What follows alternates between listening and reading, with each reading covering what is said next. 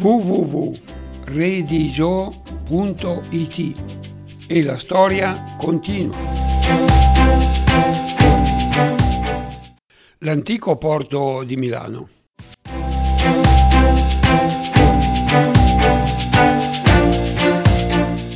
Landolfo Signore, il cronista milanese che scrisse sulla fine del secolo XI e che narrò i fortunosi eventi del secolo creatore dei comuni,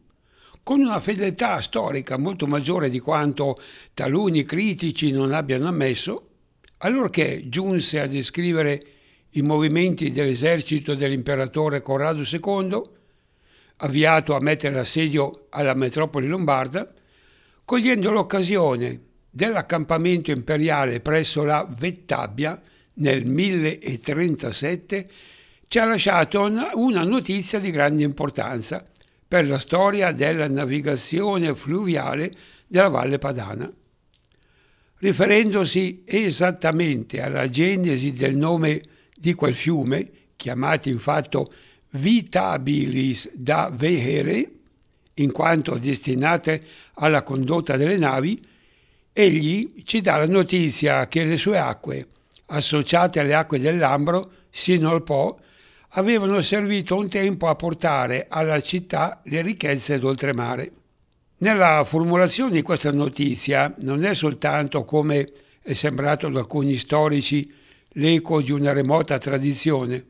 ma la spiegazione precisa di uno stato di cose che doveva essere allora perfettamente noto. La Vettabbia doveva il suo nome al fatto che le sue acque, legate a quelle del Lambro e del Po, avevano servito alla navigazione fluviale di Milano. Ora, prendendo in considerazione le antiche memorie della città e anche lo stato attuale di quel corso d'acqua, che ancora esiste, vedremo confermata da molti indizi la notizia del vecchio cronista milanese e potremo raccogliere alcuni dati non privi di interesse per la storia del più antico porto di Milano.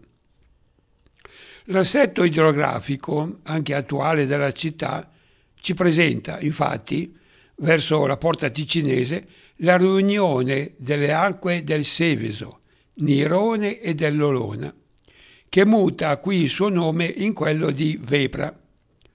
e ci fa ritenere evidente che in antico, quando non esisteva ancora quel grande manufatto che si disse la chiusa e che sappiamo compiuto sulla fine del secolo XII e quando non, ha, non era ancora stato costruito il canale che ora chiamiamo il Naviglio Grande, opera di alcuni secoli posteriore, tutte quelle acque dovevano immettersi in quel solo acquedotto che scorre lì presso e che prende il nome di Vettabbia. Tale condizione di cose risulta evidente anche da un disegno che nel secolo XIV ci ha lasciato il cronista Galvano Fiamma e che si può dire la prima carta topografica della città di Milano. Le acque dei tre fiumi che lambiscono e attraversano la città e che in antico dovevano in gran parte formare i fossati intorno alle mura della città romana, si raccolgono verso la porta ticinese e confluiscono tutte, salvo lievi deviazioni, spiegate coi mutamenti dei secoli XII e XIV, verso il vasto canale che è proprio quello della Vettabbia. Nel disegno del fiamma, infatti, il Fluvius Orona entra dalla Pusterla Fabbrica, passa come gli altri nella fossa antica e dopo un non lungo tratto ripiega verso la pusterla della chiusa, donde esce con gli altri due fiumi. E a questo punto l'iscrizione dice esattamente Exit vivira, vepra, et sevixium, et nero, duo, duo fontes, cioè a dire la Vettabbia formata da tre corsi d'acqua, sopradetti eh, provenienti da diverse direzioni. E poiché il nome è esattamente ricollegato da Landolfo alla voce veere, adoperato generalmente nel senso della condotta per i trasporti eh, fluviali, da cui il vocabolo vectabilis e, e il volgare vitabile, vegiabbia, veciabbia, e nel senso, nel senso del canale navigabile. E la stessa configurazione del canale, anche oggi esistente, il quale si forma nell'attuale piazza della Vettabbia, tra la chiesa di San Lorenzo e quella di Santa Eufemia, nel punto prossimo al luogo dove era in altri tempi la torre della chiusa e la piccola pusterla di San Lorenzo e scorre poi per le campagne di Chiaravalle e di San Giuliano Milanese fino ad immettersi nell'Ambro, poco, poco sopra Melegnano, e rivelano chiaramente l'opera dell'uomo.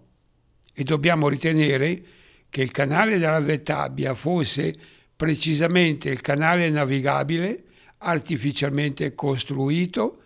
che, come dice Landolfo, associato alle acque dell'Ambro sino al Po,